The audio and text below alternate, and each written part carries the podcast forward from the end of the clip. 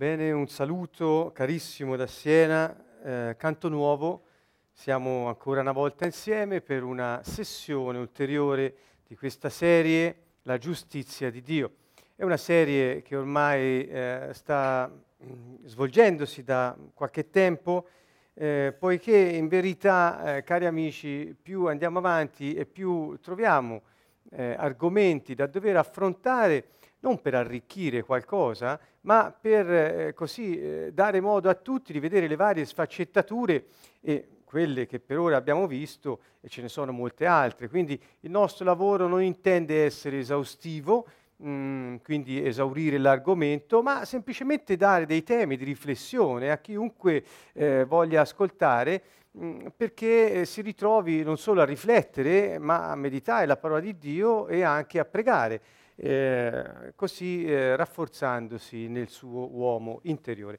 Ebbene, mh, la giustizia di Dio stasera tocca un tema molto importante, inizieremo questa sera, ma probabilmente, anzi quasi sicuramente non finiremo eh, su questo argomento, la giustificazione. Eh, ok, scusate, eccoci qua. Eh, la giustificazione. Come ho già accennato la volta scorsa, il tema della giustificazione è un tema molto importante, eh, non solo perché ormai da tempo se ne è fatta una questione, diciamo, dottrinale, ontologica, se si vuol dire così, nel mondo eh, cristiano, eh, tanto da portare varie chiese poi a, a mettersi d'accordo proprio su questo termine della giustificazione cosa che è indice anche della grande importanza che riveste ai fini di una eh, trattazione eh, completa di quello che è l'approccio alla fede cristiana. Ma eh, quello che noi vogliamo fare questa sera è dare un taglio un po' particolare, molto sommario certamente, però che ci aiuta a capire meglio. Cerchiamo di essere più semplici possibile. Sfrutteremo anche mm, una mia conoscenza del diritto eh, italiano, essendo avvocato, posso appunto cercare anche di eh, spiegare argomenti che sono forensi con eh, una trattazione giuridica. Appunto. Perché quello che ci preme sottolineare è che molti dei termini che noi ritroviamo nella Bibbia, nel Nuovo Testamento, in questo caso come giustificazione, redenzione e anche altri termini che hanno a che fare con il perdono e con i peccati, sono termini giuridici che si usavano al tempo di Gesù appunto per poter indicare eh, alcune, eh, alcuni fatti giuridicamente rilevanti. Per esempio il termine redenzione sappiamo tutti che eh, vuol dire riscattare, ecco, il riscattare. E quindi il, eh, come si potrebbe oggi pensare a un riscatto pagato per riavere qualcosa indietro, così all'epoca quando si diceva redenzione si intendeva esattamente questo oppure eh, era usato per indicare la, ehm, il termine l'azione del ricomprare. Quindi erano termini usati eh, nelle normali transazioni commerciali che avevano un risvolto giuridico. E quindi eh, lo stesso giustificazione aveva quasi un valore forense quindi era usato in relazione a quelle che erano vicende processuali e così molti altri termini. Questo mi ha un po' stuzzicato ovviamente sotto l'aspetto terminologico che subito sono voluto andare a vedere. Il senso comune di giustificazione, vedete, è un po' questo, è una legittimazione di un comportamento. Quando uno è giustificato, il suo comportamento è legittimato, e cioè ciò che ha fatto che possa essere o no da un comune senso morale o etico o altro disapprovato, è reso legittimo a causa della giustificazione. E quindi in realtà vedremo dopo qual è, ve lo lascio un po' con un po' di suspense, appunto, quello che è il significato poi ultimo del termine giustificazione. Voglio eh, subito farvi eh, un inciso non solo a classificazioni forensi o giuridiche, voglio ricorrere, ma anche a eh, diciamo, ehm, un, argomentazioni di tipo più psicologico ehm, che eh, sono comunemente forse più comprensibili anche. Per esempio, il giustificarsi da parte di una persona non è altro che un prepararsi il terreno al fine di ottenere il perdono. Questo eh, vi suonerà molto più familiare di quello che ho detto prima circa la legittimazione. Eh, quindi quando noi ci giustifichiamo di qualcosa che stiamo per fare o abbiamo fatto, è soltanto per ottenere il perdono ed evitare la punizione. Eh, infatti, se riusciamo ad essere giustificati da coloro che potrebbero non perdonarci o punirci, noi la facciamo franca in qualche modo e il nostro comportamento passa impunito eh, o quantomeno giustificato e quindi legittimato agli occhi di coloro ai quali la giustificazione è diretta. Vedete, è un artificio in qualche modo che mettiamo in essere per poterci preparare la strada ed evitare conseguenze dei nostri comportamenti. Ehm, in campo giuridico la giustificazione non ha un senso negativo, ma vedremo meglio eh, che è diciamo, una sorta di eccezione che può intervenire nel corso di un processo penale. Ehm, voglio andare avanti non solo nella legittimazione di un comportamento, ma anche di scolpa. Quindi uno che è legittimato è discolpato, questo è un senso normale, un, diciamo il valore eh, eh, letterale della parola, la trovate su tutti i dizionari. Io ho fatto così, ho preso un dizionario, eh, ne ho comparati due o tre e ho messo insieme un po' i significati, è molto semplice. Vi invito sempre a farlo perché eh, le parole contengono il significato di ciò che abbiamo nel cuore. Eh, scusante è una scusante la giustificazione, eh, questo è eh, diciamo, evidente, il significato è una scusa, è anche un perdono, usato anche in questo senso. Si eh, confondono molto spesso i due termini, giustificazione e perdono. In realtà sono due cose un po' diverse, eh, non so se riusciremo bene a definirle, ma quantomeno sono sicuro susciteremo negli ascoltatori o coloro che vedranno questo video chissà quando, magari tra molto tempo, domani stesso, ecco, eh, sarete eh, stimolati a porre attenzione a queste questioni, che nel Nuovo Testamento assumono una importanza fondamentale, tanto da aver, lo ripeto, diviso cristiani su questi temi per così tanto tempo e aver anche poi avuto la, il, il, merito, se così si può dire, di riunirne in parte intorno ad un senso comune ritrovato su questa parola. Andiamo avanti. Eh, la, la, parola giustificare italiana viene dal latino uh, justum e facere, e quindi vuol dire giusto e fare. Quindi giustificare vuol dire rendere giusto. Quando qualcuno è giustificato vuol dire che è reso giusto agli occhi di colui che lo può giudicare e condannare e punire o comunque disapprovare. Quindi gli ho dato un, term- un, senso giuridico, processuale e un senso morale, disapprovare. Eh? Quindi ce n'è per tutti. Oppure, vedete, vuol dire riconoscere, giustificare, eccolo qui alle mie spalle, vuol dire riconoscere qualcuno come moralmente scusabile per assenza di malizia. Anche questo significato. Non è l'unico, è uno e ve l'ho voluto eh, sottolineare. Oppure ritenere qualcuno non colpevole Oppure dare ragione di un comportamento. Quando uno adduce una giustificazione, il, l'atto del giustificare vuol dire eh, dare ragione di un comportamento. Forse sto correndo un po' troppo per la traduzione, me ne scuso con la traduttrice che in simultanea sta facendo un lavoro. Anche le mie scuse sono state molto veloci, mi dispiace. Eh, eh, riflessivo, il verbo giustificare, quindi giustificarsi, che cosa vuol dire? vuol dire scusarsi e difendersi. Quando ci giustifichiamo, ci stiamo difendendo prima ancora di essere giudicati. Eh, se riuscite a mettere insieme queste cose, potrete dare un senso compiuto a questa parola che nel Nuovo Testamento, soprattutto da Paolo, poi Giacomo, Pietro, è trattato in modo, ma Paolo soprattutto lo tratta in modo eh, diffuso. Quindi, prima ancora di difendersi, prima ancora di essere giudicato, uno si difende giustificandosi, di modo che se la ragione del suo comportamento è ritenuta scusante il comportamento stesso, si finisce per non essere puniti. Questo è il concetto, eh, diciamo, base e mi sembra che già dica molto. Sapete che noi siamo stati giustificati dal Signore Gesù Cristo quando è morto per noi sulla croce e ha versato il suo sangue per noi. Eh, quindi capite quanto è importante riuscire a comprendere il senso esatto di giustificazione, cosa che non sempre si fa, quello di porci attenzione.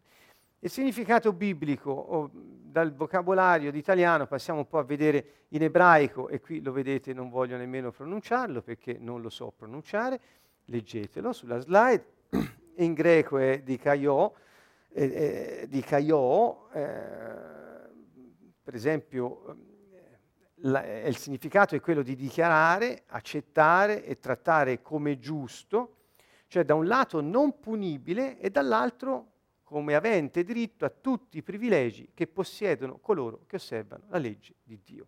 Quindi nel senso biblico giustificare una persona, Dio che giustifica qualcuno, vuol dire che lo ritiene non punibile e gli attribuisce al contempo tutti i privilegi che gli spettano a causa della giustificazione. Um, potete, credo già da qui, intravedere la grande importanza del tema. Um, perché l'abbiamo inserito qui? Perché gi- giustamente stiamo parlando della giustizia di Dio e la giustizia di Dio abbiamo chiarito che consiste eh, in, in, nella fedeltà di Dio alla sua parola, nel mettere in pratica il suo piano per noi e consiste nella rettitudine dell'uomo che amando Dio osserva i suoi comandamenti e rimane in lui. Ecco, quindi eh, per la, la giustizia, che è questo, presuppone la giustificazione, cioè la giustizia può essere fatta soltanto da colui che è giusto. Uh, e quindi siamo fatti giusti in virtù e eh, scusate, in funzione della giustizia. Vedremo alcuni passi che ci aiutano a capire bene questo. Dica io, rendere giusto in greco, reputare giusto, stimare giusto, stimare degno. Quindi quando Dio ci, eh, ci, ci vede e ci considera giustificati, eh, ci reputa giusti, ci stima come giusti, ci stima, ci reputa degni. Ancora giustificare dal greco ha questo significato di rendere giustizia, giudicare, punire, condannare. Um, e veniamo un po' più da vicino all'aspetto giuridico a cui accennavo all'inizio. Um, la, il nostro processo penale, parlo del diritto italiano, ma suppongo che anche in altri sistemi ci siano cose simili, ci sono delle cosiddette cause di giustificazione. Che cosa vuol dire? Vuol dire che eh, in, in, di fronte a un fatto eh, derivante da una condotta eh, che può aver causato una, ehm, un, un, torto, una lesione, un danno, qualcosa che ha leso il diritto eh, tutelato dalla legge, ehm, la legge stessa può comunque non ritenere quel fatto stesso e quindi quella condotta punibile. Ci sono delle cause di giustificazione che escludono la punibilità, ascoltate, non escludono il reato, cioè non estinguono il reato, non estinguono la pena, ma escludono che l'imputato venga condannato eh, e che anzi venga punito. Quindi è qualcosa di radicale che sostanzialmente sottrae l'imputato al giudizio sulla sua colpevolezza. Rendono non applicabile la sanzione associata a un precetto o a una norma penale. Quindi in presenza di una causa di giustificazione la persona imputata non può essere punita, non passa per il giudizio e la sanzione che sarebbe prevista per quell'evento non è applicabile. Ancora la causa di giustificazione, questo è un po' difficile ora, so, spero che riusciate a seguirmi, voglio rimanere semplice, esclude l'antigiuridicità, e cioè è come se un fatto commesso in presenza di una causa di giustificazione esclude che quel fatto, pur moralmente disappro- eh, ehm, non, non approvabile, approvabile, approvabile scusatemi, ehm, viene in qualche modo considerato giuridicamente legittimo. Anche il fatto non è più tipico, il reato insomma non è integrato sotto il piano oggettivo. Ehm, sono note queste cause di giustificazione, tutte le conosciamo, ora ve le enuncio, consenso dell'avente diritto, l'esercizio di un diritto, l'adempimento del dovere, la legittima difesa, l'uso legittimo delle armi e lo stato di necessità. Prendiamo la legittima difesa, che forse è quella che più di tutti eh, è, è diciamo, intuitiva. Quando qualcuno per difendersi legittimamente da un'aggressione eh, si diciamo, eh, risponde nella stessa misura provocando un danno alla persona che l'aggrediva, faccio un esempio, eh, in quel caso se è per legittima difesa eh, il fatto compiuto nei confronti dell'aggressore non è considerato antigiuridico, e cioè è legittimo. E quindi chi si è difeso legittimamente non è punibile sebbene abbia causato un danno alla persona dal, dalla quale si è difeso. Uh, capite già bene che eh, molte di queste cose mh, paragonate con il diritto del regno dei cieli, questo è il diritto italiano, non, non è il diritto eh, a cui ci riferiamo come cittadini di questo regno, ma per esempio all'adempimento di un dovere si dice in italiano scrimina, e cioè ci rende non punibili. Perché? Perché se un superiore ti comanda di fare qualcosa e nel fare quella cosa tu ledi il diritto di qualcuno, non sei punibile perché te l'ha detto il superiore, hai eseguito un ordine, hai adempiuto un dovere. Ebbene, eh, tutto questo per noi non ha, diciamo, sotto il profilo spirituale riportato alla legge del Signore, non ha un gran senso, quindi non vi voglio fare un parallelo. Ricorderete tutti che Pietro disse è meglio obbedire Dio che agli uomini, anche se voi sulla terra siete miei superiori, io non vi riconosco perché rispondo a un ordine superiore al vostro. Quindi, capite, non, non, non è che sto facendo un parallelo, mentre il senso della giustificazione può essere recuperato, poiché in questi casi chi commette qualcosa non è punito perché non è punibile. Andiamo avanti. Ancora alcuni effetti di questa giustificazione è l'assoluzione perché il reato è commesso da persona non, impu- non, non, punibile. Questa è la formula di assoluzione. Assolto perché non punibile. Questa è la formula, quindi è un'assoluzione. Um, e si fa eh, dopo aver giudicato se la giustificazione è sufficiente o no la persona offesa non può vantare pretese, un credito verso il non punibile. Chi è la persona offesa? Se io, per esempio, eh, provoco una lesione ad un mio aggressore mentre mi difendo legittimamente, il mio aggressore potrebbe dire sono una persona offesa nei tuoi confronti perché mi hai fatto del male. Ma di fronte a una giustificazione, il suo credito, la sua pretesa di reclamare per esempio un danno, è messo nel nulla, perché il mio comportamento è ritenuto legittimo dalla legge, prima ancora che lui vanti una pretesa. Questo la dice lunga, ricorderete che Gesù ci ha invitato a rimettere i debiti e quindi rimettere le pretese che abbiamo verso altri, verso chi ci ha fatto un torto. Gesù ci invita a rimettere le pretese, e cioè a cancellarle, a far conto di non avere credito nei confronti degli altri. Questo perché? Eh, perché lui fa così con noi, in quanto ci ha giustificati eh, nel momento in cui appunto il Signore è morto sulla croce per noi e noi eh, aderiamo al suo progetto di salvezza. Ancora, il non punibile in effetto della causa di giustificazione è giustificato agli occhi della società e continua a godere dei suoi diritti. Un imputato giustificato eh, per una causa di giustificazione non perde i suoi diritti, è giustificato agli occhi della società, era legittimo il suo comportamento e quindi può continuare ad esercitare i propri diritti. Vedete quante considerazioni in merito.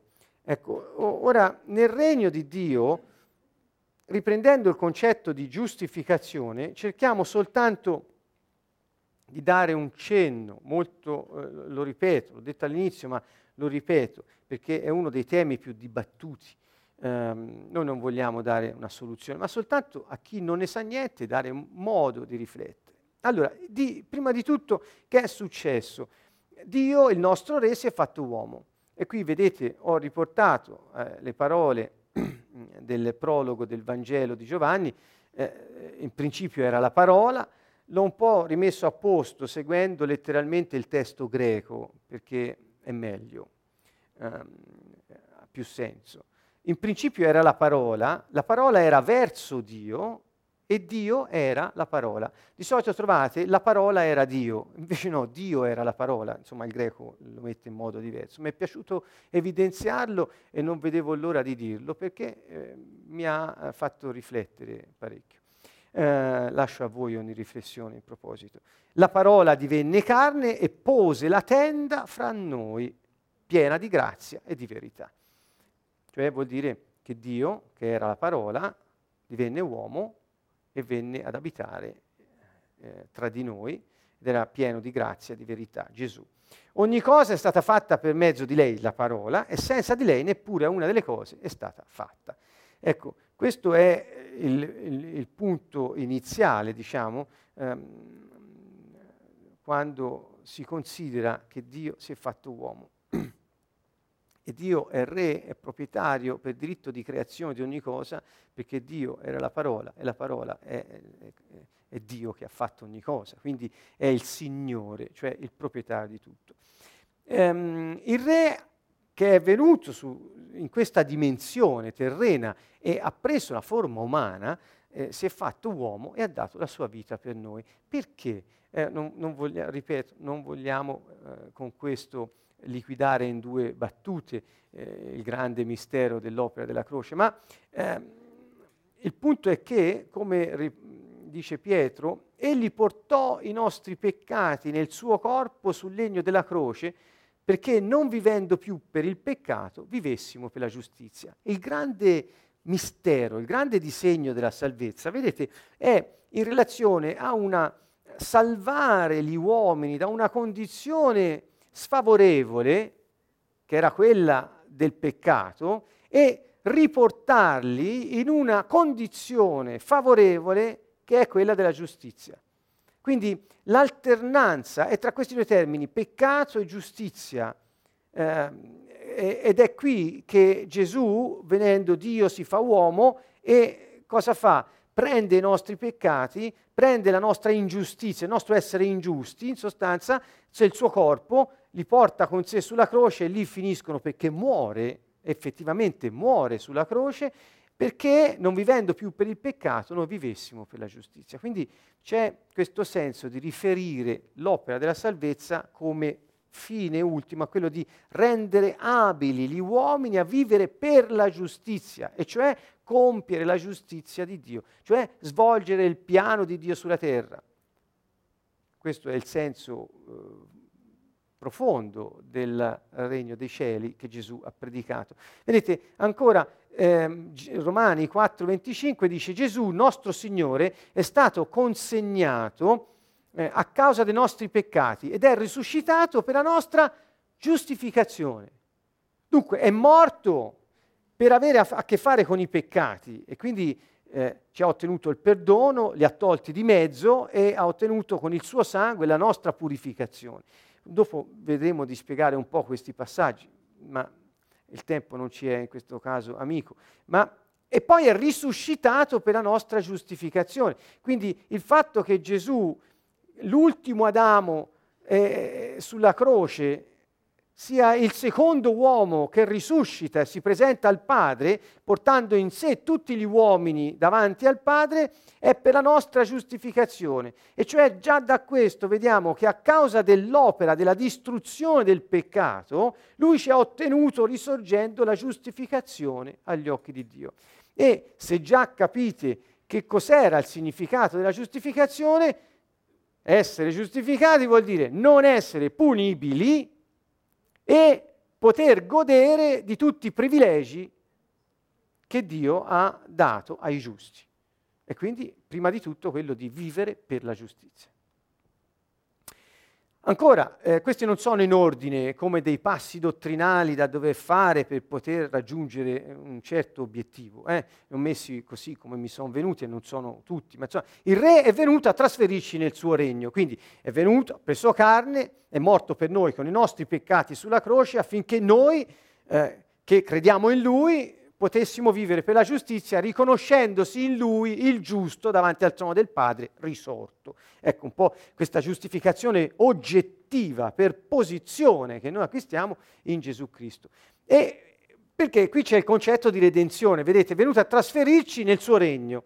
Eravamo eh, schiavi del peccato, ci ha resi, eh, diciamo, eh, abili per la giustizia e ci ha trasferito nel suo regno. In sostanza è venuto a ridarci la cittadinanza del regno dei cieli, è venuto a trasferirci, guardate, Efesini 1.4, in lui ci ha scelti prima della creazione del mondo, prima della creazione del mondo, ci ha scelti, quindi prima che la dimensione spazio-tempo fosse creata, eravamo già scelti in lui per quale motivo? Per essere santi e immacolati al suo cospetto nell'amore. Ecco, pensate alla densità di questo verso, quindi c'è una scelta. Perché l'ho messo qui? Perché se è venuto a trasferirci, a redimerci, a riprenderci, a riportarci con sé. Eh, eh, il senso è che lo ha fatto perché ci aveva scelti. Cioè siamo suoi, è questo che voglio dire. In principio era la parola e tutto fu fatto per mezzo della parola. Quindi ci ha scelti ed è per lui che siamo vivi e lui è venuto a riprenderci e riportarci nella sua dimensione, quella santa. E Colossesi 1.13 dice, è lui infatti che ci sottrasse dal potere della tenebra e ci trasportò nel regno del suo figlio, del figlio del suo amore. Anche qui ho voluto ehm, eh, mettere in evidenza dal greco questa eh, chiusura, eh, dice nel regno del, del figlio del suo amore. Normalmente nelle traduzioni non trovate così, non è il figlio del suo amore, ma è nell'amore del suo figlio. Eh, invece il greco parla de, del figlio del suo amore. Eh, anche questo mi ha fatto riflettere molto in senso positivo, ve lo consegno così come l'ho scritto. Mm, quindi ecco, c'è questo senso che Gesù viene, è Dio che si è fatto uomo, vero Dio e vero uomo, e muore per noi per riportarci, diciamo, eh, nella, eh, sua, nel suo regno ric- e riconsegnarci il suo regno. Vedete, il re ha ridato la cittadinanza del cielo a quelli che hanno aderito alla sua scelta. Lui l'ha fatto. Poi chi aderisce alla sua scelta eh, può godere dei diritti, eh, dei privilegi e dello status, così vorrei meglio dire, che lui ci ha riacquistato, cioè cittadini del regno dei cieli, concittadini dei santi, ambasciatori per Cristo, figli di Dio. Tutti questi eh, sono i modi in cui Dio ci chiama, sono i nomi che lui ci dà chi aderisce alla sua scelta. Vedete come ci ha ridato questa cittadinanza. Dunque il consolatore, lo Spirito Santo che il Padre manderà nel mio nome, egli vi insegnerà ogni cosa, vi ricorderà tutto ciò che io vi ho detto. Quindi nel ridare la cittadinanza c'è l'atto dello Spirito Santo che viene ad abitare in colui che ha aderito alla scelta che il Signore ha già fatto. E poi Efesini dice così dunque voi non siete più stranieri né ospiti, ma concittadini dei santi e familiari di Dio. In sostanza quest'opera di redenzione, di trasferimento ci riporta, diciamo, in quella relazione padre-figlio che ci consente di essere delle persone che eh, giustificate per fede possono compiere le opere della giustizia sulla terra. Questo è il senso profondo e io sono molto felice di poterne parlare perché ci mette in moto nello spirito qualcosa di importante eh, e vi invito proprio ad andare a cercare nelle scritture tutti i passi correlati, andate a vederlo perché è, è molto ricca questa ricerca e eh, ci rende eh, pieni di gioia. E il re ha anche ridato la cittadinanza del cielo a quelli che hanno aderito alla sua scelta, l'abbiamo detto. Se foste del mondo, disse Gesù, il mondo amerebbe ciò che è suo. Poiché invece non siete del mondo, ricordo che siamo, siamo figli suoi, creazione sua, a lui apparteniamo, ma io vi ho scelti dal mondo, per questo il mondo vi odia. Cioè non siamo eh, riconosciuti da, da una sorgente diversa dalla nostra, insomma, la sorgente è Dio. Il mondo non è la sorgente nostra, il mondo è la sorgente di tutte le cose che il diavolo ha inventato per portare fuori pista la gente. Eh? Ma eh, noi veniamo da, da, Dio, che è il nostro Abba. Abba è padre, ma mh, mm, il senso di Abba è molto vasto, profondo, eh, variegato. E tra, tra, le altre cose vuol dire sicuramente sorgente, origine, dal suffisso ab. Quindi teniamolo presente, questa nostra sorgente, e ci ha ridato la cittadinanza, ci ha reso i suoi familiari, siamo rientrati in questa relazione. Quindi nel, nel, venire a prenderci e nel riportarci nel suo regno di luce, nel regno del figlio del suo amore, nel regno del figlio del suo amore, che cosa ha fatto? Ci ha ridato la cittadinanza, ci ha dato il suo spirito affinché fossimo in grado di compiere la giustizia, cioè la sua volontà sulla terra. E Giovanni 8:24 dice, vi ho detto che morirete nei vostri peccati e infatti non credete che io sono.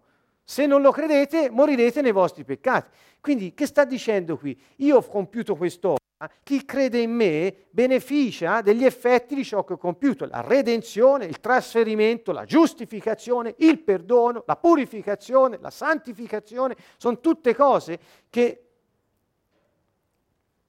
il Signore ha compiuto per noi e sono a disposizione di tutti coloro che vogliono aderire al suo piano di salvezza, e cioè credere che Egli è Dio venuto nella carne. Questo è il punto, credere che Egli è colui che ha detto di essere il Cristo, il Messia, l'unto, colui che è stato mandato da Dio, ed è Dio stesso che ha preso carne per fare questa cosa qui. E quindi... Eh, queste, quelle, l'opera della croce ci ha portato a questo beneficio. Eh, ancora sulla cittadinanza, ci sarebbe molto altro da dire, ma vi ho trasmesso dunque, anzitutto, questo è 1 Corinzi, quello che anch'io ho ricevuto, che cioè Cristo morì per i nostri peccati, secondo le scritture. Quindi la sua morte, il suo sangue versato, ha a che fare con i peccati, ha a che fare con l'uomo vecchio. Lui, lui rappresentava tutti noi e anche tutti noi eravamo messi in lui da Dio, questa è la meraviglia, affinché morendo lui noi stessi morissimo al peccato per essere fatti santi e viventi in Cristo Gesù per la giustizia. Il punto è che nel mezzo Dio ci ha giustificato, nel, all'esito di questo processo Dio, Dio ci ha ritenuti giustificati.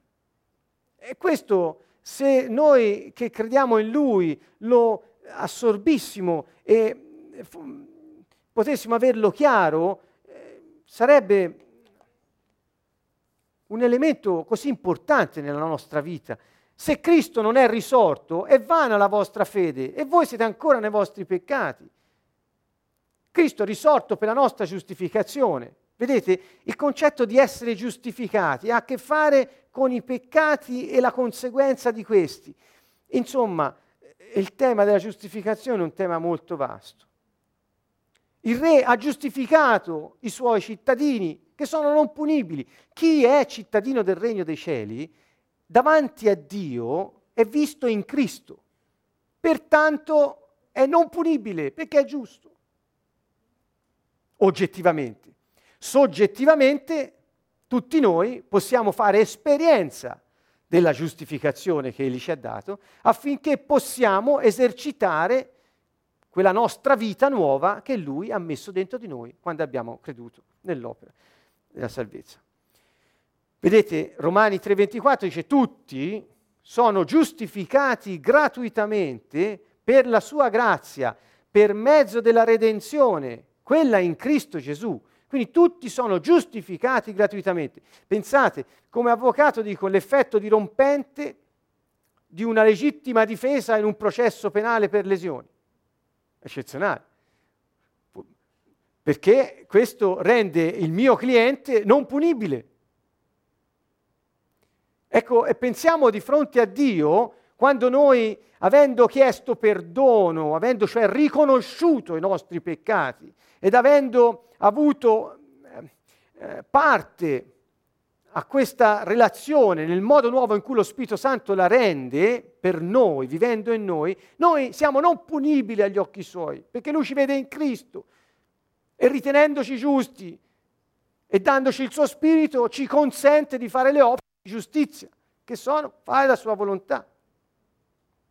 Da questo vedete subito che la giustificazione precede il compimento delle opere di giustizia, e cioè posso eh, compiere la giustizia perché sono stato reso giusto.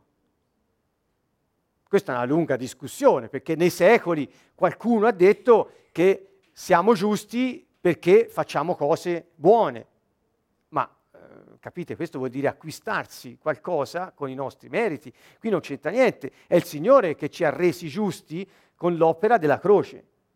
E se noi ci riconosciamo in Lui, grazie alla sua risurrezione che ci ha dato la giustificazione, noi possiamo ora compiere le opere di giustizia come risultato ed effetto, prova e testimonianza della giustificazione. Il re perdona i suoi cittadini. Vedete, 1 Giovanni, se riconosciamo i nostri peccati, egli che è fedele e giusto ci perdonerà i peccati. Quindi che, che fare? Riconoscere i nostri peccati. Questo è un ricorrere a quel perdono che Dio più volte nel Nuovo Testamento, Dio ha detto che lui ci ha già perdonato, lui ha perdonato tutti i peccati. Nel senso che Dio si è già, ehm, giustifi- volendoci giustificare, si è già messo nella condizione di perdonarci i peccati. Sta a noi riconoscerli e ricorrere a quel perdono per riceverlo e quindi essere in quella relazione privi di barriere o di distrazioni. Dunque, se il Signore ha ottenuto con la sua morte il perdono dei nostri peccati e la nostra purificazione, così sistemati, uso questa parola colloquiale, eh, così sistemati, lui è risorto e in lui ci presenta tutti quanti al Padre. E il Padre ci giustifica, è non punibile. È giustificato dall'opera che ha compiuto il Signore sulla croce, non punibile, anzi è giusto. E quindi può compiere l'opera della giustizia. Per questo lui può darci il suo spirito, perché siamo stati resi giusti dall'opera di lui che è l'unico giusto, perché senza di lui nessuno è giusto. Nessuno di noi potrebbe compiere opere di giustizia senza lo Spirito Santo e lo Spirito Santo non possiamo averlo se non grazie a quello che ha fatto Gesù. Ha tolto di mezzo l'uomo vecchio, ha tolto di mezzo il peccato e ci ha ridato la vita nuova. Guardate, Marco, questo è veramente importante, Gesù dice, tutto sarà perdonato ai figli degli uomini, tutto, guardate questo, tutto. Gesù non parla, voglio chiarire questo, Gesù non usa la parola giustificazione, è usata nelle lettere da Paolo e dagli altri. Uh, Gesù parla di perdono di peccati. Uh, quindi è molto difficile a volte riuscire, Paolo è preciso, eh, meriterebbe ben altra trattazione, voglio dire, l'argomento, ma insomma abbiamo già del materiale. Tutto sarà perdonato ai figli degli uomini, i peccati e le bestemmie. Quante ne avranno dette? Guardate, qui ho ripreso il greco, eh, perché dagli altri testi in italiano non è tanto facile. Tutto è perdonato. Ma chiunque bestemmi contro lo Spirito Santo non ha perdono in eterno ma è, re, ma è reo, scusate qui sbagliato, è reo di eterno peccato, perché dicevano ha uno spirito immondo. Ecco qui Gesù si mette, eh, diciamo, di fronte a questo argomento e, ed è chiaro. Dio dice io perdono tutti i peccati, tutto sarà perdonato, anche le bestemmie, non contro lo Spirito Santo, che vuol dire, ma questo è un inciso, non, non è attinente, qual è la bestemmia contro lo Spirito Santo, il Signore lo dice perché dicevano ha uno spirito immondo, cioè attribuivano al diavolo eh, le opere dello Spirito Santo, cioè dicevano che lo spirito che agiva in Gesù Cristo era il diavolo. Quindi quando qualcuno fa opere di giustizia e dici che è il diavolo a farle, stai bestemmiando contro lo Spirito Santo. È chiaro? Se io caccio i demoni, e qualcuno mi dice, ah, lo fa perché è, è guidato dal diavolo e non riconoscono lo Spirito Santo, ma attribuiscono quell'opera al maligno, è una bestemmia contro lo Spirito Santo. Questo non sto dicendo, ho fatto un esempio su di me, perché è quello che successe a Gesù. Dunque, eh, ecco che lui ha a che fare il, in, questo, in questo passo di Marco, con il, perdono dei peccati, tutto sarà perdonato ai figli degli uomini. Ancora sul perdono, alcune cose molto veloci. Matteo, perché se voi perdone, perdonate agli uomini le loro colpe, il Padre vostro celeste perdonerà anche a voi. Quindi il, eh, diciamo, la condizione per eh, ricevere il perdono che Dio ha già disposto di dare, perché Gesù è già morto e risorto per noi, ha sceso al cielo presentando l'uomo in sé a Dio, quindi per ricevere questo perdono c'è una condizione ed è perdonare eh, gli altri, agli uomini, le loro colpe. Ho parlato prima di eh, eh, pretesa, di credito e di remissione in relazione alla giustificazione. Ecco, magari se risentirete queste mie riflessioni potrete tornare anche all'inizio per fare un collegamento. Colossesi, questo è un passo eh, molto conosciuto, voi che eravate morti, dice, nei vostri peccati e nella incirconcisione della vostra carne, voi dico, sentite, ah, voi dico, Dio ha vivificati con Lui, perdonandoci tutti i nostri peccati. Vedete, perdonandoci tutti i nostri peccati. Dio non ha un problema con i peccati. Siamo noi che eh, possiamo metterci in condizione di ricevere quel perdono oppure no. E la giustificazione è legata in qualche modo al perdono, perché il perdono e la giustificazione attengono a qualcosa in cui da una parte la persona offesa non ha pretese verso l'offensore, dall'altra colui che potrebbe giudicare ritiene non punibile l'imputato. Sono strettamente collegati i due concetti. Lo ripeto, forse eh, giova allora, nel caso del perdono, colui che ha una pretesa perché offeso nell'atto in questione, eh, rinuncia alla pretesa. Nella giustificazione, colui che può giudicare il fatto in questione, rinuncia alla punizione, a punire, perché ritiene non punibile la persona.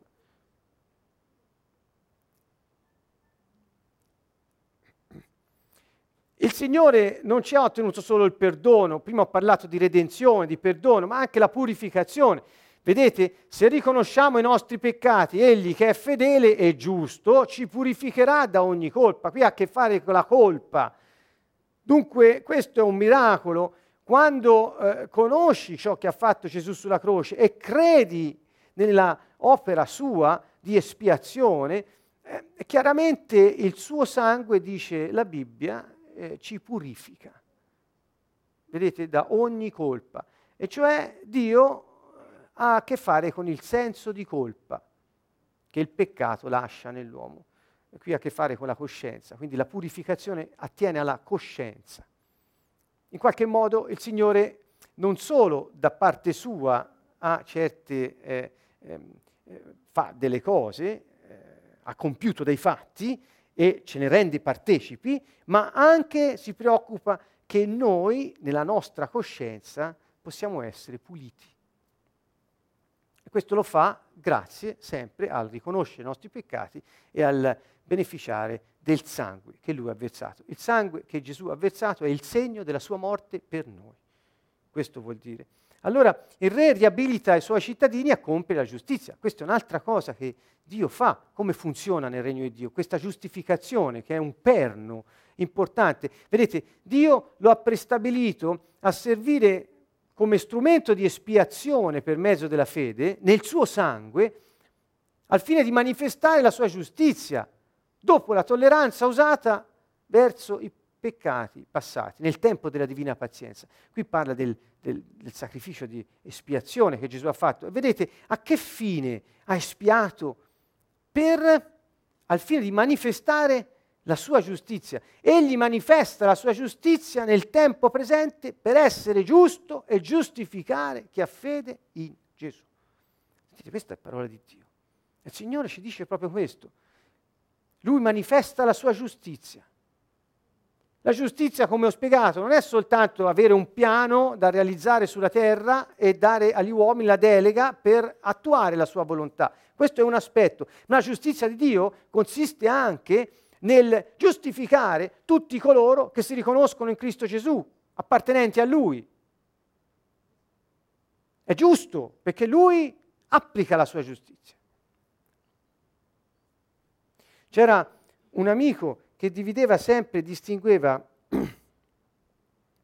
distingueva eh, il, il, peccare eh, come disobbedire e il peccare come ribellarsi. Ecco, mi piace questa distinzione, questa divisione. Eh, questo, quest'uomo si chiama Miles Monroe e parlando eh, con lui una volta eh, mi propose questo tema di riflessione molto, molto interessante perché il, il disobbedire è come dire vorrei obbedire alla legge di Dio, ma non ce la faccio. E quindi scelgo, voglio, ma trasportato da una forza, questa è la forza del peccato, la, la carne che ancora in noi ci può trasportare su un binario sbagliato, e quindi questa è considerata disobbedienza. Al contrario, la ribellione è di colui non che disobbedisce come ho spiegato, ma che si ribella dicendo che Dio non è Dio e Dio non sta al suo posto, ma io posso stare al suo, insomma, eh, in qualche modo rinnegarlo, toglierlo di mezzo dalla scena. Dalla scena. In questo caso, come, eh, eh, come dice la scrittura, se noi manchiamo di fede, Dio è fedele, ma se noi lo rinneghiamo, anche Egli ci rinnegherà. Quindi, quindi il, il, porci fuori dalla possibilità di ricevere il perdono, la purificazione, la giustificazione, è solo una questione di rinnegamento del Signore. Infatti lui per i nostri peccati ha previsto il perdono. Sulla base di che? Che ci giustifica in Cristo. Ovvero, come dicono alcuni, siccome ci ha perdonato, dopo non può che giustificarci. Cioè per alcuni l'uno per il perdono precede la giustificazione, per altri è il contrario. In sostanza quello che voglio dire a tutti è che il Signore ha provveduto con il suo sacrificio a metterci in grado di riavere una relazione piena con Dio, non vivere più nel peccato, non subire le conseguenze del peccato, ma compiere la sua volontà e vivere una vita santa e piena della sua grazia. Questo è il concetto che io vorrei che alla fine passasse e, con, e, e passa attraverso alcuni concetti che ho cercato di darvi. Guardate, questa riabilitazione eh, quindi non solo ci considera non punibili, come ho detto all'inizio, ma anche in grado, ci mette in grado, ci riabilita. Lo Spirito Santo in noi non fa altro che trasformarci continuamente, riabilitarci a compiere quella volontà santa di Dio. E come avete messo le vostre membra, questo è Romani 6, a servizio dell'impurità e dell'iniquità, a pro dell'iniquità, così ora mettete le vostre membra a servizio della giustizia per la vostra santificazione. Eh? La giustizia, perché sono stato giustificato, posso compiere la giustizia.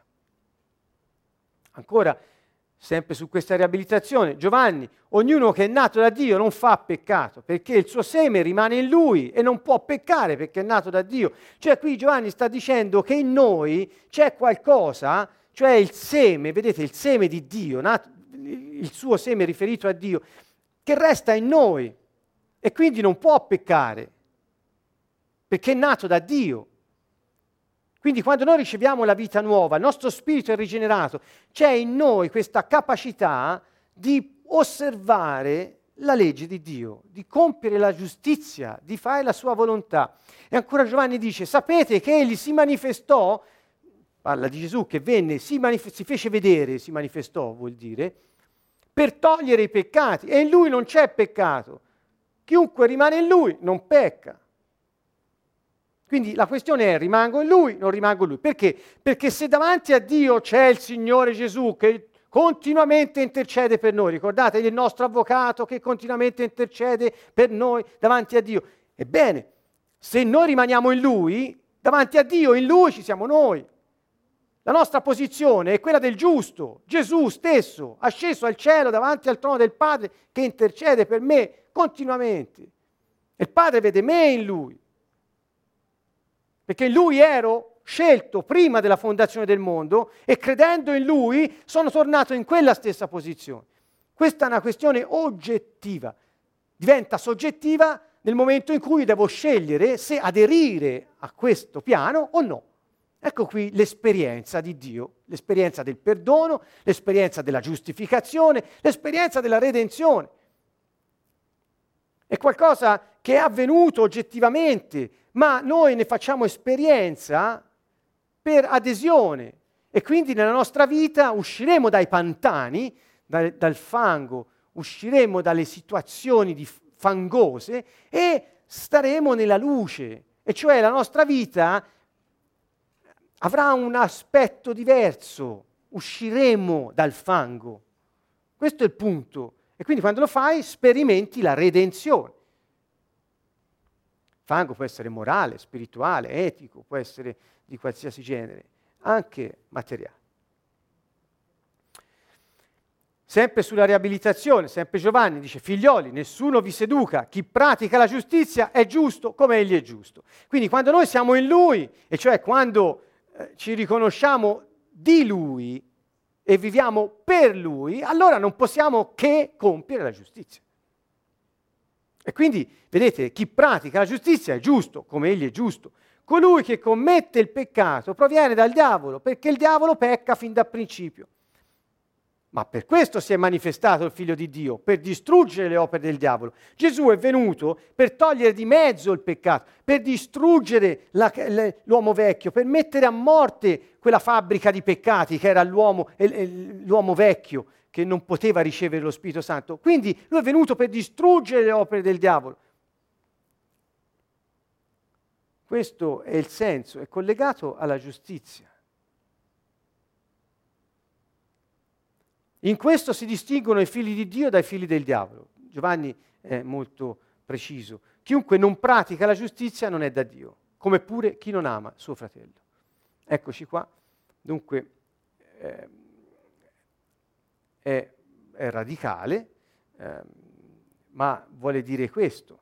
Se non pratichi la giustizia, ciò che fai non rispecchia il tuo essere. Vedete? Se non, se non, pratichi la giustizia, vuol dire che non stai vivendo la vita di Dio, che Dio non sta vivendo la sua vita in te e tu non sei in Lui per vivere come Lui vuole. Questo vuol dire, eh, chiunque non pratica giustizia non è da Dio. E mette l'amare i fratelli insieme alla giustizia, perché è il comandamento di Gesù. Amatevi gli uni gli altri come io, amate voi. Punto. Quindi è molto semplice. Um, um,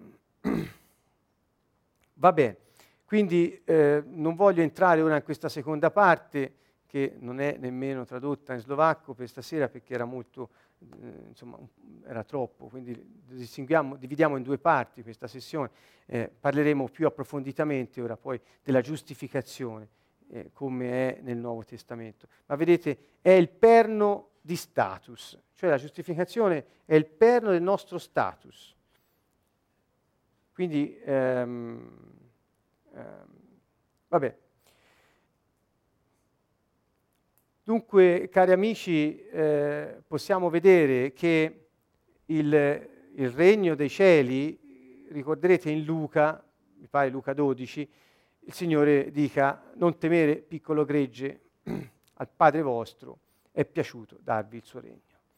E che cosa vuol dire? Vuol dire che eh, il Signore ci ha rimessi in grado, se rimaniamo in Lui, di poter compiere la volontà del Padre e quindi di avere quella famosa delega che all'inizio fu data ad Adamo, di avere la stessa delega che Dio dette ai suoi apostoli, ai discepoli, a tutti gli uomini che avrebbero creduto in Lui. Il suo regno ci ha riportati nel suo regno ci ha perdonati, ci ha purificati, ci ha santificati e ci ha ritenuti non punibili, giustificati, quindi in grado di ricevere il suo spirito e compiere la giustizia.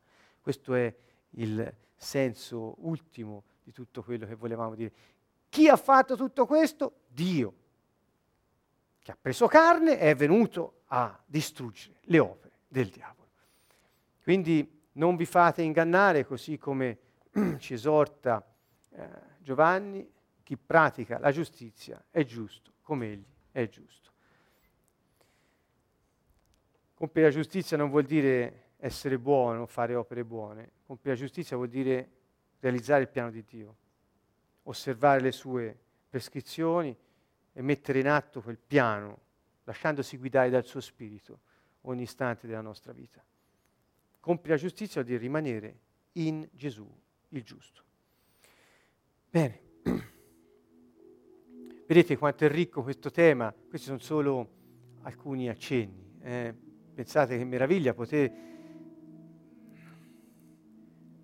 non lo so se lo sentite dentro di voi, questa gratitudine verso Gesù che soffrendo e dando la sua vita ci ha permesso di ricevere tutto questo e ci ha messi in grado di poter partecipare alla sorte dei santi nella luce.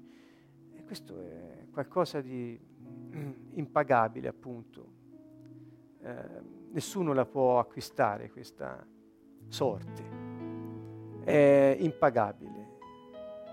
E il valore che noi abbiamo è qualcosa di impagabile, perché Gesù ha dato la sua vita per difendere il nostro valore. Quindi chiunque abbia problemi di disistima, chiunque abbia problemi di svalutazione della propria persona, sappia che è Dio che lo ha creato lo ha ritenuto di valore inestimabile, tanto da dare la sua vita per lui.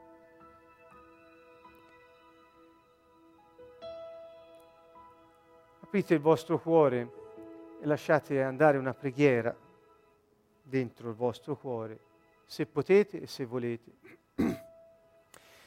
di ringraziamento.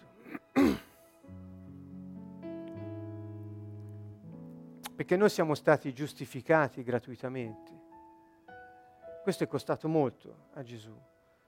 È costato tutto.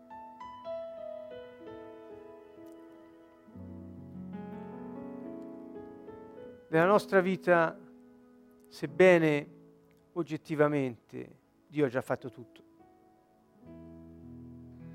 noi possiamo farne esperienza continuamente.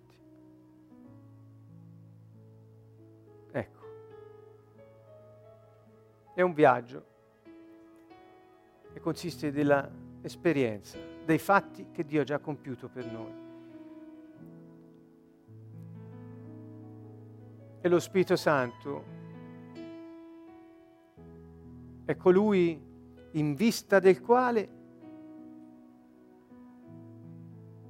il Signore ha compiuto quest'opera. Perché tutto era preordinato ad inviare lo Spirito Santo negli uomini che ne erano rimasti privi. Tutto a questo fine. Lui ci ha redenti, ci ha ottenuto il perdono, la purificazione, la santificazione e, e, e ci ha giustificati perché? Perché potessimo ricevere il suo Spirito e diventare uno con Lui ed entrare nel suo regno, essere partecipi della sua vita, già ora, per un domani in modo pie- esserlo in modo pieno. Lo Spirito Santo. Colui che è Dio ed è in noi che crediamo in Gesù Cristo.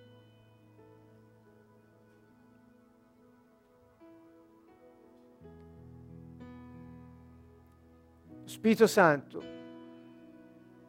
circa il quale Gesù disse, chi bestemmia contro lo Spirito Santo sarà reo in eterno di peccato. Cioè, non è giustificato.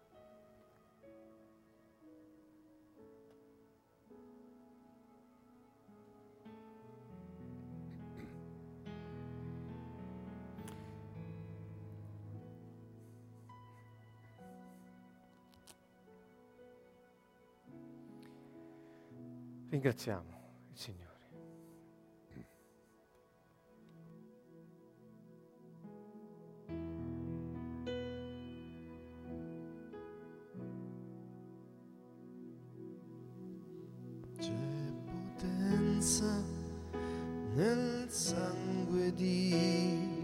Di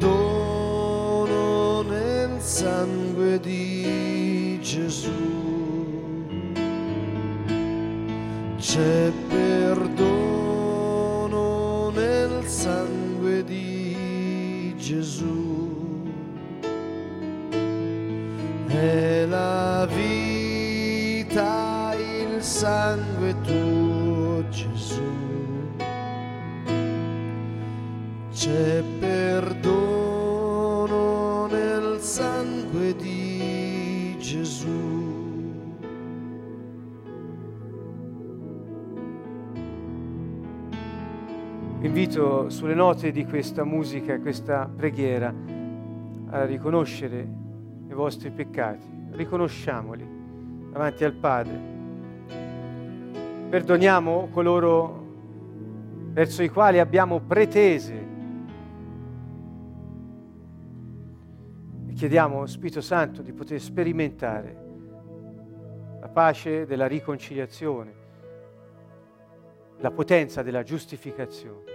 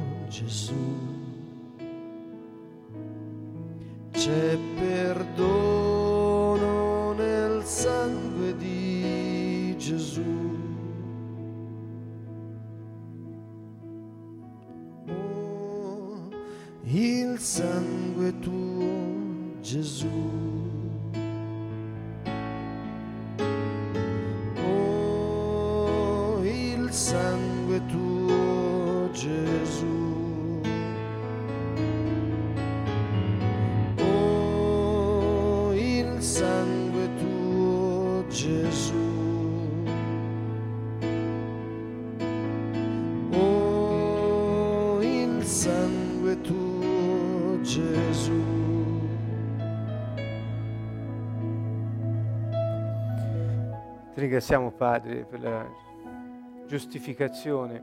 Grazie Signore che ci ritieni non punibili. Hai rimesso i nostri peccati, li hai tolti di mezzo e ci hai lavati, Signore. Ci hai purificato la coscienza perché la nostra relazione con te non fosse ostacolata da sensi di colpa. Ci santifichi, Signore, la tua azione. Grazie per averci redenti e messi in grado di vivere nel tuo regno, trasportati nella luce. Grazie ci hai giustificati. Grazie Gesù che ci hai ottenuto questo privilegio.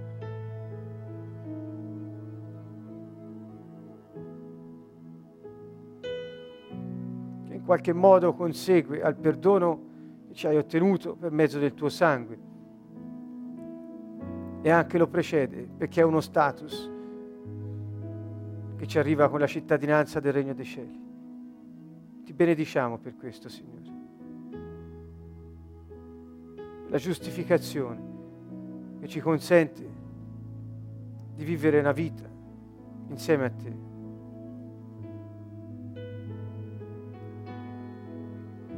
Di ricevere il tuo Spirito per compiere la giustizia. Grazie Signore. Grazie Signore. Il castigo che ci dà salvezza si è abbattuto su di te Gesù. E io sono non punibile se mi riconosco in te e riconosco i miei peccati. Grazie Signore.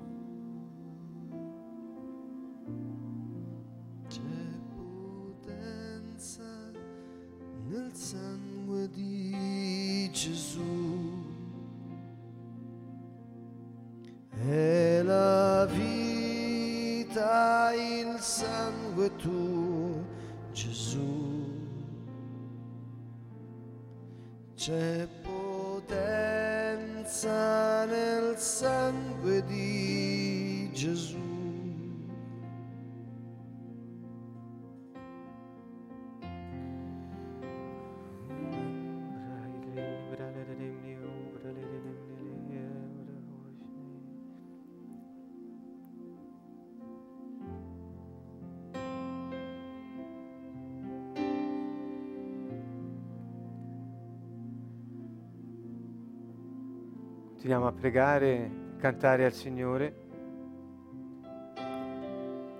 nella lode, che principalmente vuol dire ringraziamento.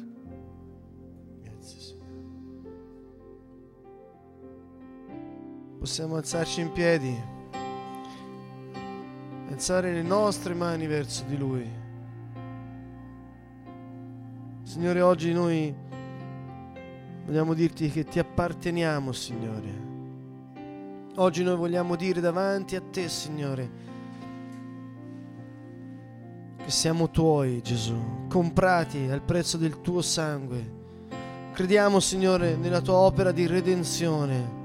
Crediamo, Signore, che tu sei morto, Signore, e sei risuscitato. Noi crediamo, Signore,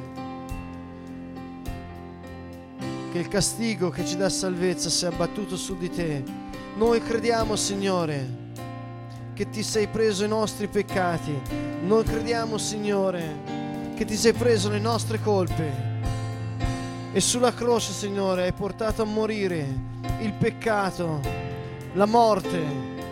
Noi crediamo, Signore, che tu sei risuscitato dai morti. Noi crediamo, Signore, che tu dai vita, vita eterna a tutti quelli che credono nel tuo nome tutti quelli che credono nella salvezza che viene da te, perché solo tu sei la salvezza, solo da te viene la salvezza, solo da te Signore viene il perdono.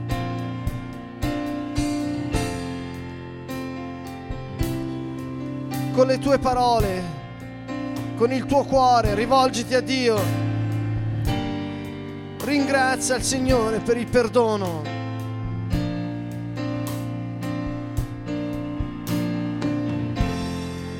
Tua lode a Lui. C'è potenza nel nome di Gesù. C'è potenza.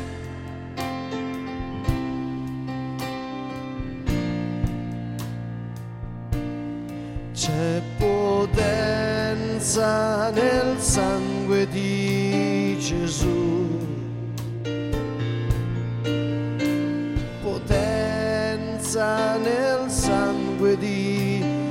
Gesù.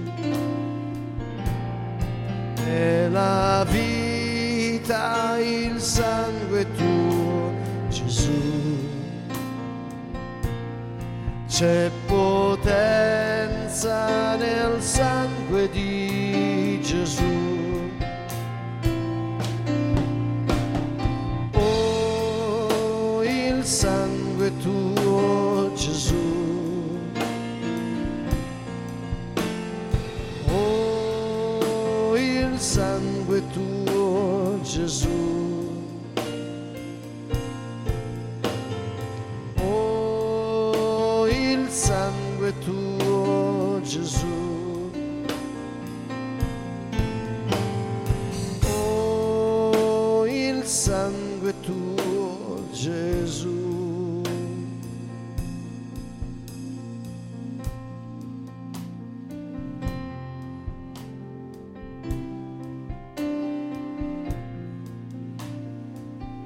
Gesù dice che come giudicate sarete giudicati che con la misericordia con la quale agite riceverete la stessa misura di misericordia. Gesù dice, se perdonate, sarete perdonati. Signore, vogliamo mettere ai tuoi piedi ogni giudizio, condanna che noi abbiamo mosso, Signore, verso le persone, le critiche. Ognuno di noi parli sinceramente dal proprio cuore al Signore, riconoscendo ogni giudizio che abbiamo emesso, ogni critica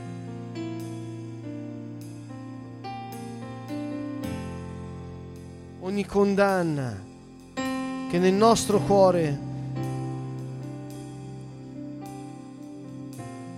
tiriamo fuori tutto davanti al suo trono.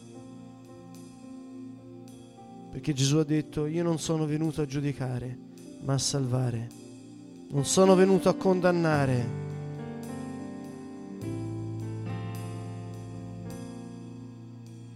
Ritiriamo ogni condanna che abbiamo emesso con la nostra bocca, anche su noi stessi, perché Gesù è venuto a salvarti, sui tuoi familiari.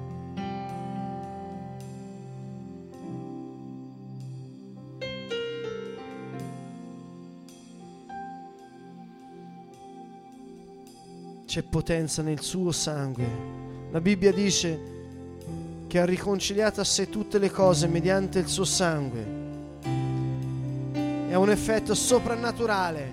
Se vuoi vedere l'invisibile nel visibile, credi che Gesù Cristo è Dio e che con il suo sangue ha redento il mondo. Credi nella salvezza che viene da Lui. Se vuoi vedere l'invisibile, se vuoi vedere il regno di Dio sulla terra. Credi nell'opera della sua croce, nella sua risurrezione. Lui non tarderà, lui verrà perché è fedele. Oh, il sangue di Gesù. Oh, il sangue tuo Gesù.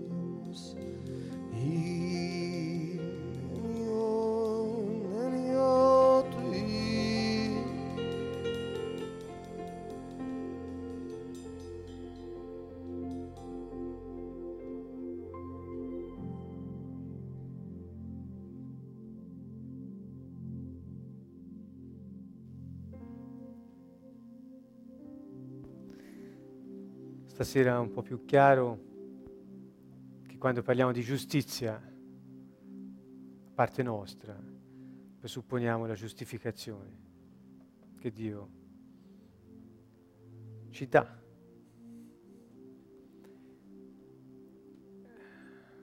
È gratuito, un dono gratuito. Ed è nostro.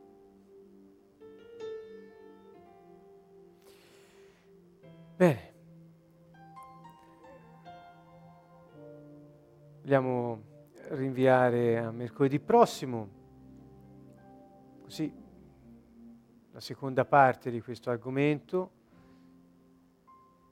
E lasciamo appunto con questo verso, Luca 12, 32. Al Padre nostro è piaciuto darci il suo regno, ci ha detto Gesù. Eh, lui è venuto per questo, per riportare il regno agli uomini che lo avevano perduto.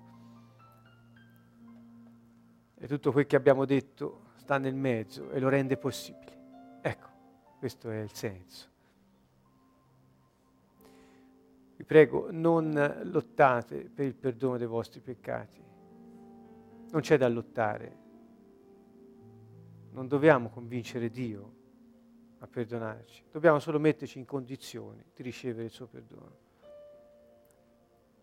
che è già ottenuto grazie al sacrificio di Gesù sulla croce. È pronto per noi. E Dio non solo perdona, ma anche dimentica. Dunque, eh, quando hai riconosciuto il tuo peccato, hai invocato il perdono del Signore, essendone sicuro, eh beh, il senso di colpa è qualcosa che ti tiene piantato nel passato e non viene da Dio. Eh. E ogni volta che ti viene in mente che quel che hai fatto è in qualche modo imperdonabile, pensa alle cause di giustificazione che una volta hai sentito dire è qui la giustificazione che Dio ha fatto, cioè non sei punibile. Non sei punibile. Passerai per il giudizio. Eh, questo è il beneficio che lui ci ha ottenuto. Perché per quanto lui l'abbia fatto, noi un po' stiamo sui suoi binari, un po' scantoniamo, cioè andiamo su altri binari. E quando ci mettiamo sugli altri binari, stiamo fuori dove c'è stridore, eh, i denti battono, cioè, le maledizioni sono all'opera, tutte, e allora lui ci consente di risperimentare tutto quello che lui ha già fatto nella nostra vita, una continua adesione al suo binario di giustizia. Ecco, quindi è un viaggio, è una vita trascorsa insieme a lui, ora, e senza perdere di vista quella futura.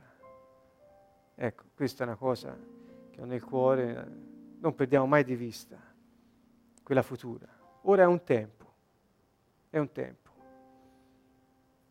dove già pregustiamo le primizie. Il regno ci è già stato dato, vedete?